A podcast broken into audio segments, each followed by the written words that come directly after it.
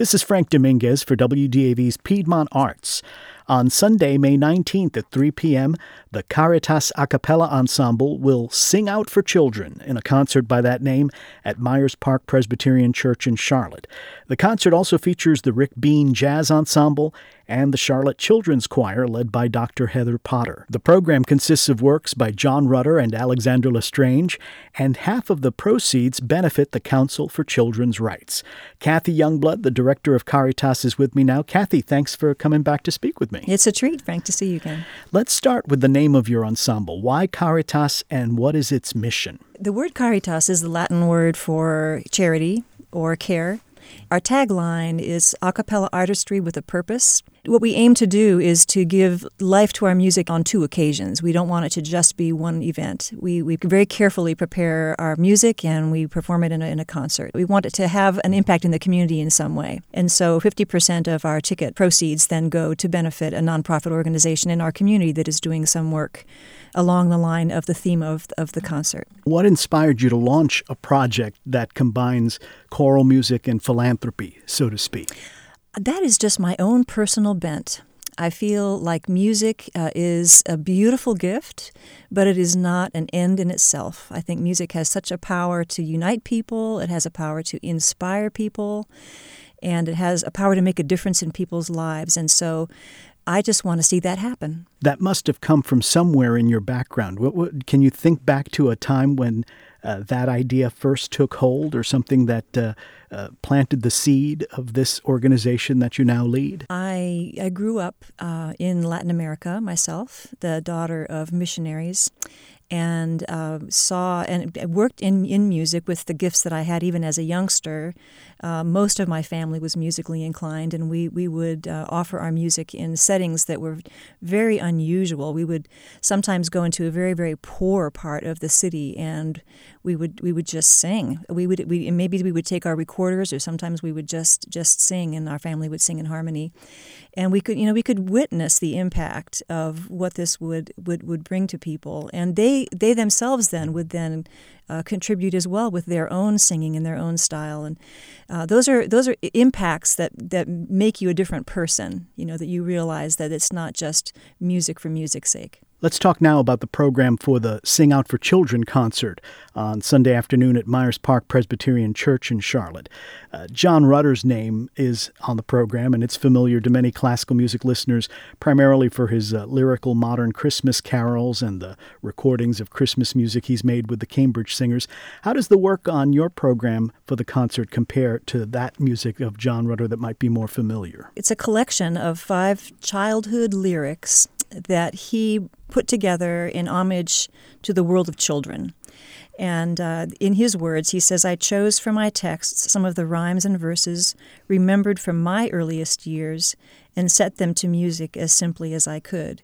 They're simple to listen to, they're a delight to listen to. They're in the usual John Rutter style, intricate in terms of being that the voices have to accompany themselves. he does a lot of very intricate canonical and um, accompanimental type of patterns that makes it just very, very interesting.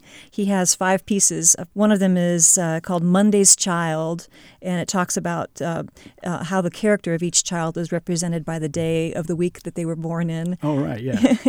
Um, and it's used often as a, as a memory song for children to mm-hmm. memorize the days of the week. But he starts with that, and then he proceeds with the, the, story, the story about the owl and the pussycat who went to sea in a pea green boat and ended up uh, falling in love and getting married. So you have this, uh, this anthropomorphic animal uh, story where they become they take on human characteristics and, and live this fantastical sort of nonsense story. Then he moves on to a poem by Robert Louis Stevenson called "Windy Nights." It's taken from his child uh, child's garden of of verses. And this addresses something that I thought was really interesting. Um, he, he, he kind of personifies a childhood fear of noises in the dark by giving wind the character of horsemen, where you hear the, the clopping, clopping of the of the feet, and that's uh, represented also in the voices. And the fourth song is Matthew, Mark, Luke, and John, It's a bedtime song that is sung by children as a prayer for safety during the night. The four gospel writers represent the four posters of the bed. And then the, the last one is called Sing a Song of Sixpence. And that's the only one that he used the tune that is traditionally used in Britain. Um, that was not the same as the one that I grew up on, but nonetheless is the same one that they use there. So this is the nursery rhyme that he ends the collection with. So these are all songs that are childhood lyrics. That really sounds like a charming suite, and it brings back memories not only of my own childhood, but uh, uh, raising my children on those uh, classic fairy tales and nursery rhymes and stories. Now, what about this other piece, uh, which I am assuming probably involves the additional forces of uh, the Rick Bean Jazz Ensemble and the uh, Charlotte uh, Children's Choir? Is it pronounced Zimbe? Zimbe. Okay. Zimbe. With is, an exclamation point, I noticed. Yes, it, it's an African word for sing ah. or sing out. And the title of the, the full title of the piece is Zimbe, Come Sing the Songs of Africa and um, it's a it's an actually quite an extensive collection. It has 14 pieces in its entirety. We're doing only selections from it. Mm-hmm. We're doing eight of the 14 pieces that are um, scored for uh, mixed choir, children's choir, and a jazz ensemble. A rather unique combination. But the fact that we uh, we really wanted to feature children singing in this concert, not just sing about children, which is the the uh, the opportunity that we have the joy of collaborating with the Charlotte Children's Choir and uh, Dr. Heather Potter, a wonderful musician, and she just has a, a, magical way with children. So we're looking forward to working with them, and then singing this combined piece with them. L'Estrange, he is kind of an, a unique combination of talents. He, he writes choral music, and he is himself a jazz bass player and a jazz pianist. The piece takes African tunes from everyday life in Africa and puts them into the context of, of a group ensemble. So it's just kind of an interesting, kind of a melting pot of, of elements. He incorporates a fusion of jazz, gospel, pop, Western choral tradition, and world music in his own personal styles. So this work is really a combination of all of those. You can't exactly pinpoint what it is. But because of the fact, and he says this, he says, since jazz grew out of the blues, which itself sprang from the mouths of African people, what better accompaniment for these songs than a jazz ensemble? Is this something that you've done uh, before, collaborate with other ensembles to put on a concert? This is actually the first time that we have done that but probably won't be the last. Uh, we'd like to have, uh, out of the three concerts that we perform each each year, each season, we would like to have two of them probably be our own, so that we maintain our own identity, but then also find ways to collaborate with other groups. We find that to be very much in keeping with our mission. Well, it sounds like you found two ensembles that are really uh, closely united with your own purpose and, and should be really great collaborators for this concert. We hope so. It's going to be fun. Another organization you're collaborating with, in effect, is the Council for Children's Rights.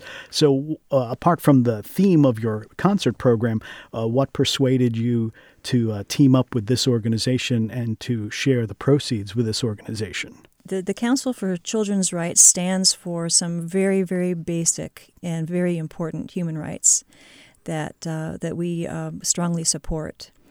They believe that every child has the right to safety, to health, and to education. Those are their three main emphases.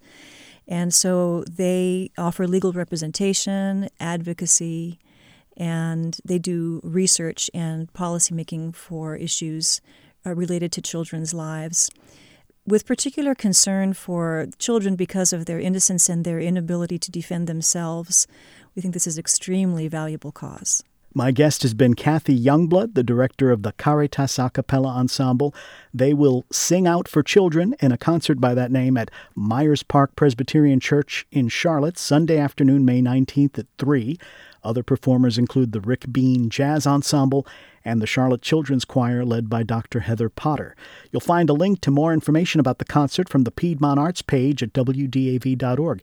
Kathy, thanks for coming in again to speak with me. It's a pleasure. For WDAV's Piedmont Arts, I'm Frank Dominguez.